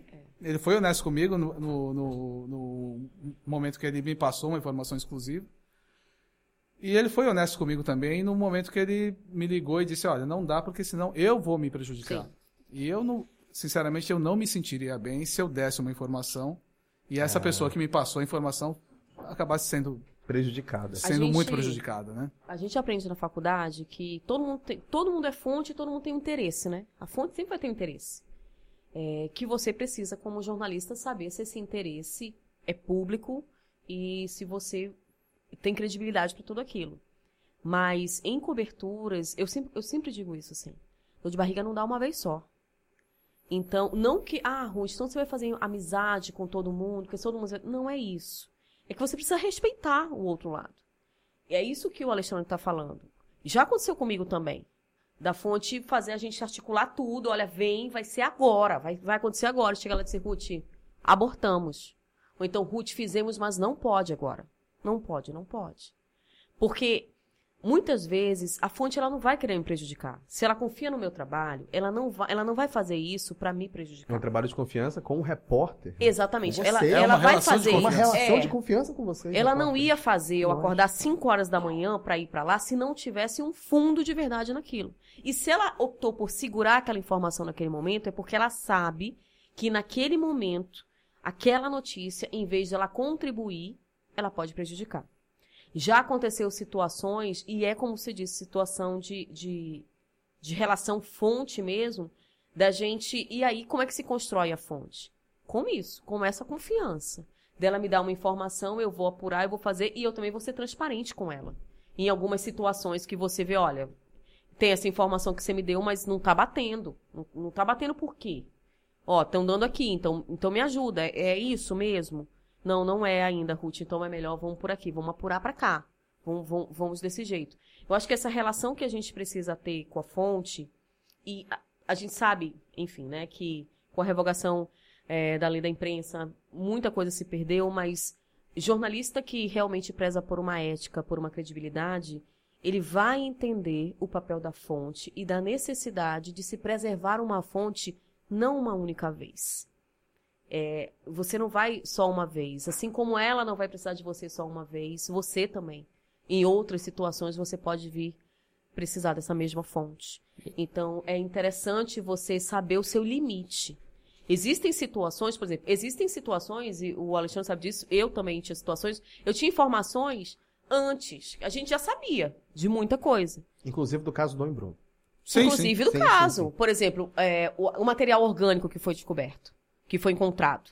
Eu já sabia antes. Mas a gente, a fonte disse assim, Ruth, é. É aparentemente humano, sim, mas segura. Porque na hora certa é que isso vai ser falado. Eu não tenho, eu não tenho porquê eu, eu, eu, eu queimar uma fonte com uma situação que daqui a pouco a federal iria confirmar essa informação. E, e mais, se eu naque, o, o, Alexandre ainda tinha ali um papel que provava. Às vezes a fonte ela não te dá um papel. Ela, ela é, é. é uma relação de confiança é mesmo. É verdade. De dizer para você, Ruth, olha, é assim. Entendeu? Caminhamos cinco horas na mata, a, a comunidade que ele mora fica dentro lá de Benjamin Constant, como foi o caso do Jefferson, da família deles. Eu não vi o papel, mas eu preciso confiar na minha fonte ela foi lá, ela estava presente lá, então ela sabe se, se é ou se não é. Eu acho muito perigoso, às vezes, quando a gente, e a gente costuma ver muito isso, infelizmente, no jornalismo, quando a pessoa esquece, não é, Alexandre, que a gente precisa respeitar o outro lado. E aí tem gente que passa por cima como um trator assim, diz, ah, vou dar essa notícia aqui. Não interessa. E a gente não pode esquecer nunca, a gente está falando do caso Bruno e Dom. Tudo bem, mas por trás dele ficaram crianças pequenas, como os nossos filhos aqui, ficaram esposas, ficaram parentes, ficaram amigos, todo um legado que foi construído por ali. Então, assim, até que ponto a gente ficar mexendo em situações, não que a gente vai omitir, mas por que, que a gente vai ficar levantando como os corpos foram encontrados, por exemplo? Porque a gente sabe que foi uma situação difícil, né? Foram esquartejados, foram queimados. Não que a gente omitiu isso, a gente falou. O Alexandre falou muitas vezes no, no, nas reportagens dele. Mas a gente não precisava ficar ali cutucando, né? Olha, Sempre. foi, cortaram 10, 15 vezes. Porque são pessoas. A gente faz jornalismo para pessoas também. Uhum. Então, muitas vezes, a gente precisa ter esse trabalho de, de, de saber filtrar o momento. Eu yeah. tenho informações até de como foram encontrados. Mas é uma situação tão delicada para falar posso usar essa palavra assim, que eu, por exemplo, não gostaria de saber que um parente meu estava daquele jeito, então, por que, que eu preciso expor assim? Acho que fica um questionamento que a gente sempre precisa, uhum. precisa ter. É. Eu cheguei a ouvir, eu, a gente já veio à tona, inclusive, acho que um dia, não, acho que foi no dia que tudo isso veio à tona sobre como foram achados os corpos. E a informação surgiu já com vários veículos dando e a gente fica, nossa, eu fico imaginando como a mãe, o pai de Dom, de Bruno, ouviram e viram isso, sabe? É uma situação muito delicada. Sim, sim. É... Nós optamos por sermos o. Acho que, acho que o último veículo a, a confirmar essa história do esquartejamento, né? De como eles foram é, achados. É, porque foi brutal demais. É eu acompanho casos de polícia há 20 anos, né? E foi um dos crimes mais brutais que eu já acompanhei. Fora esse contexto de indigenista, é, correspondente internacional, é, repercussão mundial, mas no nosso dia a dia aqui em Manaus hoje a gente acompanha crimes bárbaros também. Mas os assassinatos né, do, do Bruno e do Dom certamente são foram dos mais violentos e bárbaros, brutais que eu já cobri. Sim. Imprensa internacional por lá. Chegou a pegar, Ruth? Também. Como é que foi essa Sim. Como é que vocês observavam a relação deles com a população, com a Polícia Federal, com o trabalho de lá? Olha, uma relação de ó, com a população. Eles nos é, primeiros dias, ele, eu, eu, cheguei lá na terça, eles chegaram na quinta. Uhum. É, The Guardian, BBC é, e mais é, é o país. Sim. Enfim, tinham, tinham quatro ou cinco veículos internacionais e no primeiro contato com a população, eles foram muito bem acolhidos, muito bem recebidos. Foram muito, muito bem recebidos pela Univaja. É, a Univaja deu, deu bastante apoio para eles em relação a informações, contatos.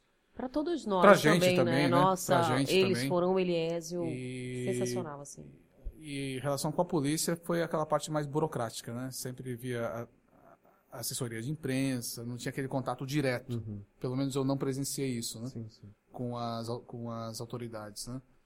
E conosco, entre nós, foi uma relação de é, coleguismo mesmo. É, olha, eles é, têm o, o jornalista Tom Phillips, que era parceiro do Don Phillips lá no The Guardian, né? É, ele estava um pouco perdido em relação a embarcações, como ele fazia para chegar até o, os, os, locais, né, onde ocorreram os confrontos, enfim.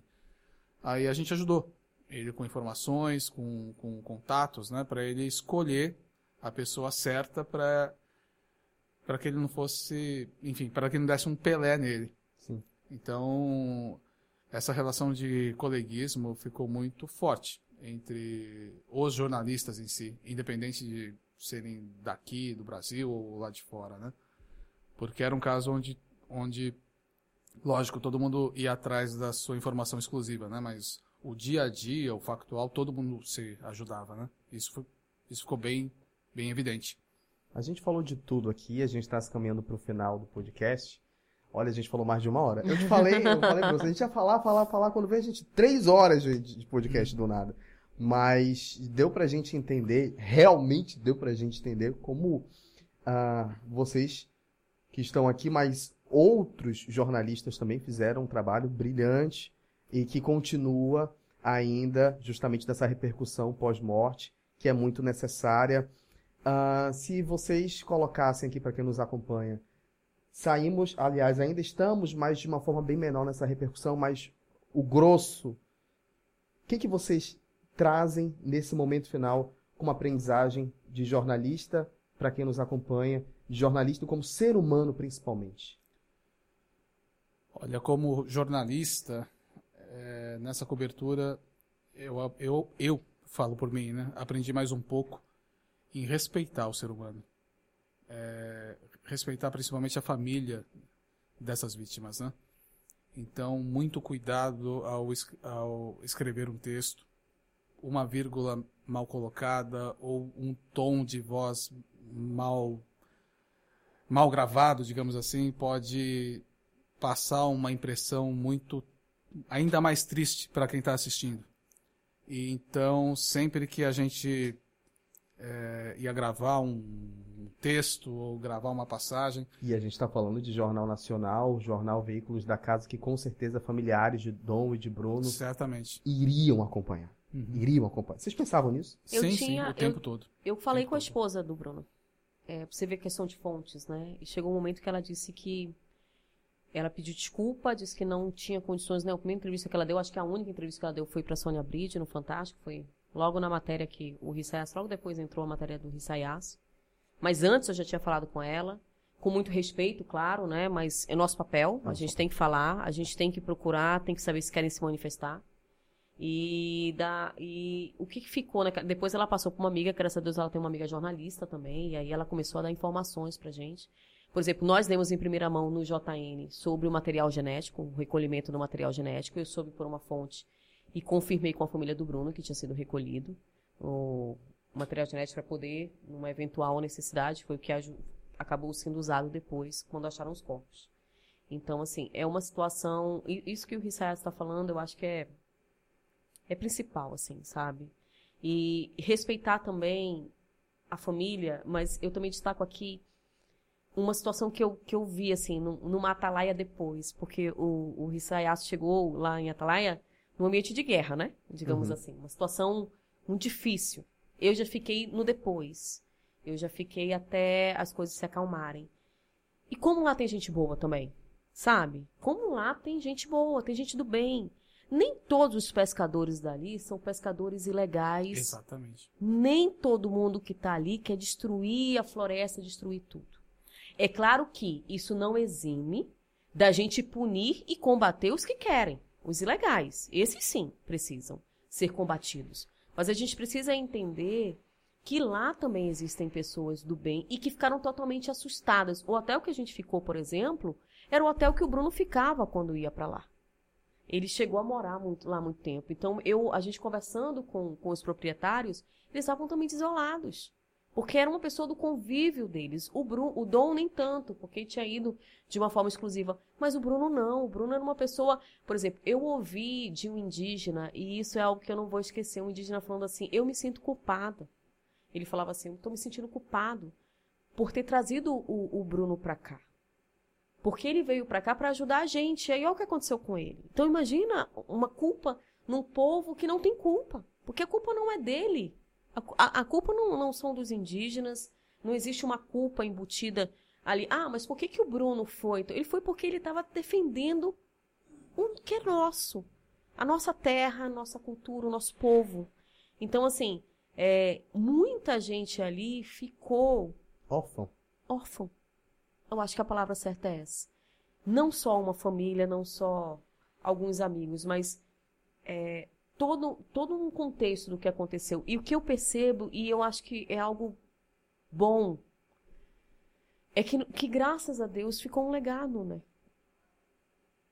custou a morte dele, mas pelo menos a dele não foi em vão. E, e, e, e, pega do Maxwell, que, por exemplo, quando eu estive em Tabatinga, quando eu retornei, eu conversei com, com a mãe das filhas do Maxwell, que foi o, o, o indigenista que foi morto também anteriormente. 2019. 2019. Né? E elas até hoje não receberam nada. As meninas até hoje não tiveram nenhum direito reconhecido porque o processo dele nunca tinha andado, nunca andou, não tem quem matou. E elas não conseguiram nenhum benefício, não sacaram nada, não tem nada. Então você imagina duas crianças. Inclusive uma, e eu me lembro agora que a mãe falava assim: a minha filha falou, mãe, talvez agora voltem a falar do processo do meu pai. Porque o do Bruno, que ele não tinha esquecido do Maxwell, é, acabou mexendo com tudo isso, né? É, é, lamentável uma situação que a gente passou. É, o aprendizado enquanto jornalista é gigantesco. Eu acho que a gente leva isso para outras coberturas. Eu ouvi de um editor e eu achei isso muito legal e eu levo isso para a vida. É, desconfie de tudo, a gente é assim. E cada vez mais a gente aprende no, quando tem uma cobertura como essa de sempre desconfiar, acreditar, desacreditando para checar e checar de novo e fazer tudo de novo. Como pessoa, é, me deixou ainda mais humana, tentando entender que lá Existem pessoas do bem que ficaram tão horrorizadas quanto você que está ouvindo agora. Tão indignadas com uma situação como essa, como eu ao cobrir um evento como esse. Então, é, o que, que eu tiro de toda essa, essa situação é que, de fato, a gente precisa entender o que é a Amazônia e como a gente precisa se unir para preservar a Amazônia. E não no contexto utópico, né? Ai, vamos preservar. Não, preservar de forma sustentável. Lembrando que existem amazônidas ali e que precisam de um, de um acesso digno de internet, que precisam de uma estrada pavimentada que dê um acesso seguro até lá, que a gente possa ter. É, não, por exemplo, a Atalaia tinha, até não sei se ainda tá, mas a gente recebeu essa informação que era um dos piores DHs do Brasil, se não o pior. Sim. Então que, que, isso segundo, mude. É o segundo DH. Né? É então, assim, é, que situações como essa revelaram, tiraram uma cortina que tinha ali, mas que as coisas agora, já que essa cortina foi retirada, que isso possa ser combatido, que a gente possa falar abertamente, olha, existe uma pesca legal? Sim, é preciso combater isso ali. E combater os ilegais e fazer os legais. E povos indígenas que precisam ser melhor assistidos Sim pelos governos estadual, federal nesse processo inteiro, né? Inclusive destacar também o trabalho dos povos indígenas nesse processo. Sim. A gente destacou aqui a Univaja com um, um, grupo e um apanhado de, de pessoas interessadíssimas em descobrir o fato e principalmente revelar, trazer isso à tona. Imagino até que Eles estavam querendo falar sobre isso há muito tempo, sobre os perigos que eles estavam correndo. Infelizmente, a morte de ambos trouxe à tona tudo isso, mas trabalho da Univage dos povos indígenas nesse processo, vocês podem falar muito melhor do que eu, importantíssimo. Sim, com certeza. É, logo nas, logo nos primeiros dias, assim que eu voltei para Manaus, eu tive a oportunidade de, de falar no podcast o, o assunto lá Sim. da Renata Lopretti, né?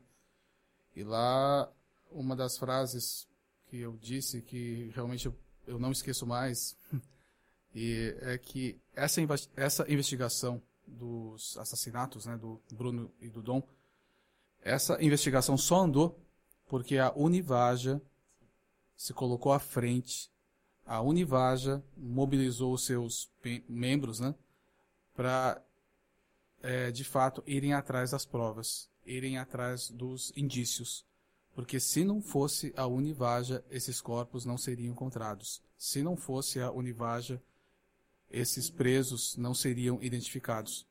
Isso a gente pode afirmar hoje, mais de um mês aí depois do, do, do, do dos assassinatos, né?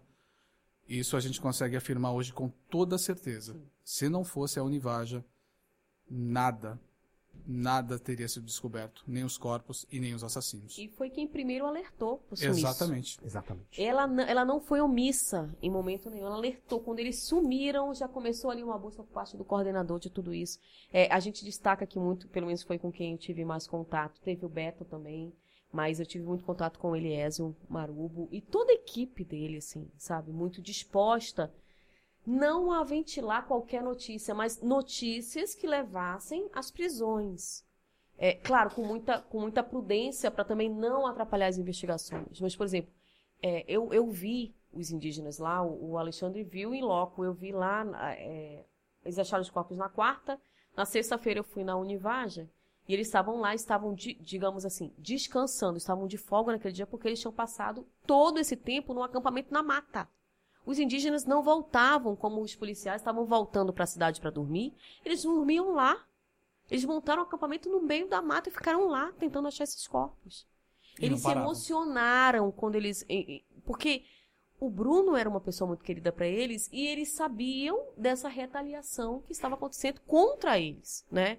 Eu me lembro de uma frase que me marcou muito, acho que foi foto até do Alexandre quando antes dele vir, no dia que teve a manifestação dos indígenas, que ele fala assim: é, Bruno lutou pelo Vale do Javari, agora o Vale do Javari luta por Maxwell, Bruno e Dom. Então, era esse o sentimento que a gente via nos indígenas e continua vendo, porque eu sigo no grupo da Univaja e eles estão, inclusive, nesse momento nos Estados Unidos, também buscando é, articulações para que eles consigam ser ouvidos e para que o Vale do Javari seja preservado. Lembrando, é a região com mais indígenas isolados do mundo. Então, é um, uma região que precisa ser preservada, que a gente precisa ter um olhar cuidadoso ali, né, naquela, naquela região. Porque, senão, daqui a pouco a gente perde o que é nosso. Gente, que. Uh, acho que nada mais interessante e justo do que selar esse podcast terminando falando sobre a importância dos povos indígenas, sabe? Eu acho que a gente ah, termina muito bem isso. Fiquei arrepiado por vários momentos aqui na fala de vocês, porque eu sinto não só a verdade, isso é muito evidente, vocês também vão sentir também, estão sentindo, aliás, mas também porque a gente precisa entender que os povos indígenas estão e que precisam ser melhor assistidos. E essa movimentação maior vai acontecer, infelizmente por um caso muito ruim, mas ah, também a partir de agora, com, imagino, com os povos indígenas mais fortalecidos. Ruth Rissa. é só para os amigos. Boa, é, pô, desculpa, mas assim, tô muito feliz. Você é meu amigo. Ah, Pronto, obrigado, é isso. Aqui. Muito obrigado, viu? Muito obrigado uh, por cada fala, por cada momento e por trazer pra gente um pouco do que vocês sentiram, viram e testemunharam. É, esse podcast é muito importante também por conta disso, então uh, você que nos ouve nesse momento, realmente você vai sair desse podcast sabendo de tudo do que não só os dois aqui passaram, mas o que a equipe Rede Amazônica, a equipe Globo passaram em todo esse processo. Então, Ruth, obrigado. De verdade. Eu que agradeço, viu, essa oportunidade. É sempre bom, né? A gente, eu sempre costumo falar para o Alexandre, aprendo muito com eles, com a Daniela também, enfim. Jornalismo é isso, a gente está aprendendo sempre, assim como eu aprendo com você também, Cláudia. Obrigada por essa oportunidade. Acredito que a, com, com esse podcast a gente vai poder contar aquilo que a gente até queria contar também na televisão, mas o assunto que era mais denso não permitia a gente trazer tanto essa dificuldade, não, não valia a pena a gente ficar dizendo que não tinha internet, porque poderia soar como uma desculpa, na verdade não era desculpa, era uma realidade que se enfrenta na Amazônia até hoje. E foi muito bom relembrar um pouco do que a gente viveu, relembrar esses bastidores do que a gente precisou passar. É, eu, eu costumava dizer lá que assim, o proletariado não tinha um dia de paz, tá? Então todo dia acontecia alguma coisa nesse, nesse dia que a gente estava. Ah, todo dia minuto, tinha uma história, todo hora. dia. Nossa, todo dia alguma coisa acontecia. Teve um dia. Nossa, tem muitas histórias é, para colocar, de, até de voo cancelado, eu maravilhosa, achando que eu já vinha voltando para casa. Cheguei no hotel, aí a, a, moça me olhando, aí eu falei, só um minutinho, já vou tirar minha mala. Ela olhou pra outra e disse assim, é, é porque não veio o avião. Falei, oi? É, o avião não, não foi? Não, não, não foi o avião, não veio. Eu falei, como é que é? Não, não, não vai ter voo hoje, a senhora vai ter que ficar. Eu falei, não, não, não peraí lá, me conte. Ela chegou outra pessoa, porque você não sabe, mas isso é comum acontecer. Tabatinga, vez ou outra, os voos são cancelados, só tem um por dia, não tem, fica lá. Só vem no outro dia. Isso é Amazônia? Cara, e a equipe então, também, né? Todos vocês? E todos nós ficamos. O, o nosso chefe disse, como assim? Eu falei, como assim digo eu? Como assim digo eu? Que já tinha falado pro meu filho que eu tava chegando. Ai. Como é que fala pra uma criança de 3 anos que a mãe não vem mais? Ah, gente, fora a família de vocês ah, aqui, como é que vocês acompanhavam isso, esse fluxo? Havia preocupação? E eu já queria me despedir, mas a gente tá ligando outros pontos aqui. mas eu quero esse relato final de vocês. Acho que é importante agora vocês trazerem um pouco disso pra gente. Como é que era a Ruth, esse convívio de tipo, ah, meu filho tá tudo bem por aqui. então, eu evitei falar porque ele, ele é muito ligado a mim. O Alexandre já viaja mais do que eu, eu não. Então, assim, ele sofreu muito, chorou, assim, muitas vezes, me chamava muito.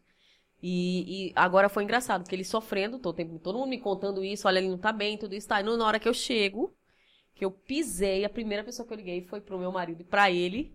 Quando eu liguei, eu falei, oi, meu filho, a mamãe chegou. Ele disse, ah, chegou. Trouxe o avião? Aí eu falei, Trouxe, trouxe o presente. Ele disse, vai comprar minha passagem pra eu ir no avião? Porque eu digo pra ele que eu preciso trabalhar pra comprar passagem. Ele... Então, tipo assim, né? Cadê Ai, o amor? Cadê filhos. o choro? Eu tava aqui esperando uma criança chorando uhum. por mim. E, na verdade, encontrei uma criança muito bem cuidada. Eu tenho um apoio muito grande da minha família como um todo. Eu tô falando de mãe, irmã, marido. Se casa nessa profissão, é. com a profissão. Exatamente. Exatamente. E aí eu tive toda essa ajuda deles. É, falei pouco porque a internet não nos permite, então não é uma coisa que você quer, que você não consegue. Uhum. E, e, era engraçado, eu acho que o Risayasa vai concordar comigo disso, só pra gente encerrar. Ai, gente, quem mora, por favor, quando você tem um amigo que mora em Tabatinga, Atalaia, Benjamin Constant, não envie áudio e nem vídeos. Com certeza. Porque não baixa. Nem foto. E aí a pessoa ficava mandando, Rutine, assiste esse vídeo aí. Aí tu ficava, mano, não baixa, não vai baixar, nunca. Então você imagina o desespero que, que era aquilo das pessoas mandando. E a gente, chega uma hora que você fala assim: quantas vezes eu vou ter que falar que não chega? Posso te mandar um áudio? Não, não pode. Não mande áudio, que não vai chegar. Então foi uma. Um, mas foi uma, uma ótima experiência, foi, assim. Sim, Depois foi. A gente fica rindo agora, mas só a gente sabe na hora, né? Como funciona. Tudo que a gente passou é, né? ali foi muito engraçado. Ah, foi muito você, sensacional. Essa convivência família com você lá. Você nesse furdunço tava na primeira semana. Sim, sim. É. Os contatos eram sempre à noite, é, muito breves, né? Por, por causa da internet, uhum. mas. Enfim, é, eu sou muito grato, né? Por ter a, a, esposa, a esposa que eu tenho, que ela é muito compreensiva mesmo. É, não só nessa viagem, mas teve outras viagens onde eu tive que ficar 10, 15 dias fora, né? E, numa ocasião nós estávamos de férias ela estava grávida de oito. Não, ela estava grávida de seis meses. Estávamos em Campinas, né? Aí eu fui chamado no meio das férias para cobrir uma, uma, uma, uma, uma situação lá em Roraima, né? Aí tive que deixá-la grávida, com um monte de bagagem. Aí teve todo o apoio da família, né? Para é, trazê-la de volta para Manaus tal. E aí uma viagem que deveria durar quatro dias durou 18. 18 dias. E, e agora, nessa, nessa viagem para Atalaia também, foi é, é, contatos breves, né? Mas sempre mostrando muito apoio dela, dela, né? Muito apoio, muita, muita compreensão. E da minha filha, sempre aquela manifestação de carinho mesmo, né? Ela tem três anos, ela gosta muito, ama muito a mãe, o pai, graças a Deus. Uhum. E tem uma cena muito bacana que quando eu cheguei de Roraima, antes de vir para Atalaia, né? Cheguei de Roraima em Manaus, aí fui, fui encontrá-los na, na igreja. Aí quando eu pisei na igreja, a, ela virou para trás, ela estava no banco da frente, ela virou para trás e, e, deu um grito no meio da igreja. Papai! e veio correndo na minha direção, parecia cena de filme. E me abraçou, pá! E ficou lá, 10, 15 minutos assim. Ah. E não soltava, né? E aí depois o rapaz lá que canta lá, né? Um, um, um, dos cantores falou, meu amigo, nessa hora eu virei de costas, porque senão eu ia chorar. É. E aí eu olhava do lado, a, a tia, né, que cuida das crianças lá também, chorando. Eu olhava pro outro lado, todo mundo chorando. Eu falei, caramba, tá tão triste assim. É. Quando eu voltei. Mas, mas, esse carinho da família é fundamental, sabe? É, é uma das nossas bases, sabe? Porque a gente lida com com histórias muito tristes, né? É, a gente faz o, do, do, nosso trabalho um veículo de denúncia mesmo. É, então, quando você veicula uma história triste, porque tem que ser veiculada, não, não pelo simples fato de veicular, mas você tem que veicular essa, uma, uma determinada história para que algo seja feito. Então Sim. você se abala muito psicologicamente, né? É, então, quando você chega em casa e, e, você tem a certeza de que você tem o apoio da sua família, isso é fundamental, é importantíssimo. Né? Isso que faz com que a gente consiga ter forças no levantar dia seguinte, dia de levantar e matar um, dois, três, quatro leões. Né? o meu o meu esposo é muito assim. Às vezes eu, eu sou mais né mãe, a mãe eu, eu fico muito. Então assim, se eles falam, ah, eu não quero, não quero mais eles, te aguenta aí. Para com isso, tá tudo bem aqui. Vai, vai, vai lá, depois você volta. Ele quer meu, meu porto seguro nesse sentido, assim. Agora é engraçado que logo depois que eu voltei, que eu precisei vir pra TV, o, o meu, o meu filho já ficou assim, mas você vai de novo? Meio que não querendo que eu saísse, uhum. com medo de eu sumir de novo mais, mais uma semana. Agora não, hoje já já tá de boa é. de novo, até a olha próxima viagem, TV, né? Olha meu pai na TV, olha minha mãe na TV. É. Ai, gente, imagina. Às é vezes é eu, a, ele, a gente evitava mostrar. Até quando eu é. tava aqui mais, é. porque chorava, né? Não, não, não, entendia que essa caixinha maravilhosa, uhum. que é a televisão, mas a gente não tá ali pertinho, e queria abraçar, não dava, então, enfim, tudo isso. nessa, nessa cobertura teve um episódio de um, um VT nosso que estava sendo exibido no JN, Aí gravaram a minha filha de, diferente pra TV, né? Daí ela olha assim pra, pra lente. Quem tá falando? Quem tá falando? Ai, gente, olha. Aí a minha mulher, não, é o papai. Papai? tipo, eu tava uma semana sem vê-la, né? Então não, é, tomou. Ela mesma é. brinca com a, a, situação, né? Então já. Isso já ajuda bastante. Ai, gente, muito obrigado por isso, por cada relato. Gente, o que dizer mais? a gente que agradece essa oportunidade, viu? de é, verdade. É muito, muito bom bacana. a gente permitir que as pessoas conheçam um pouco do que nós somos, não é, uhum. Alessandra? É tão, tão difícil e tão. E porque não é realmente o nosso papel a gente estar tá falando da gente de bastidores e tudo isso. A gente tem que entregar o melhor exatamente, material. Exatamente. Mas ter essa oportunidade aqui de de relembrar esses casos. É, de contar um pouco de, de, contar, de bastidor, né? né? É, muito bacana muito também. Muito bacana, muito bacana. Muito obrigado, viu? Rissa e Ruth, muito obrigado, viu? Muito obrigado de verdade, gente. Beijo, Beijo abraço, mundo. obrigado muito mesmo. Muito obrigado, Klaus. Muito obrigado, obrigado CBN. Obrigado mesmo. Contem Obrigada sempre com a gente. Obrigado sempre pela ajuda de vocês. Ficamos felizes e honrados por ter pessoas como vocês que inclusive num grande núcleo globo aqui da rede amazônica, trabalhando incansavelmente para levar as grandes reportagens para o ar. Então, muito obrigado por isso. Foi muito bacana conhecer um pouquinho de vocês, o trabalho de vocês nesse processo de investigação no caso Dom Bruno. A gente que agradece, viu? Até a próxima. Obrigado, Ruth. Até a próxima. Obrigado, Rissa. Obrigado. Um abraço para todo mundo. Gente, ficamos por aqui com Além da Reportagem. Você pode curtir, compartilhar, comentar, ficar à vontade. Sugere para amigo, sugere para mamãe. Bota no carro, vai ouvindo a gente. Ah, mas é muito longo. Não tem problema nenhum, não. Para, depois volta. É sempre assim. Isso é jornalismo. Na veia e o Além da Reportagem quer te contar justamente esses bastidores diferentes aqui da Rede Amazônica. Beijo, abraço, valeu. Tchau, tchau.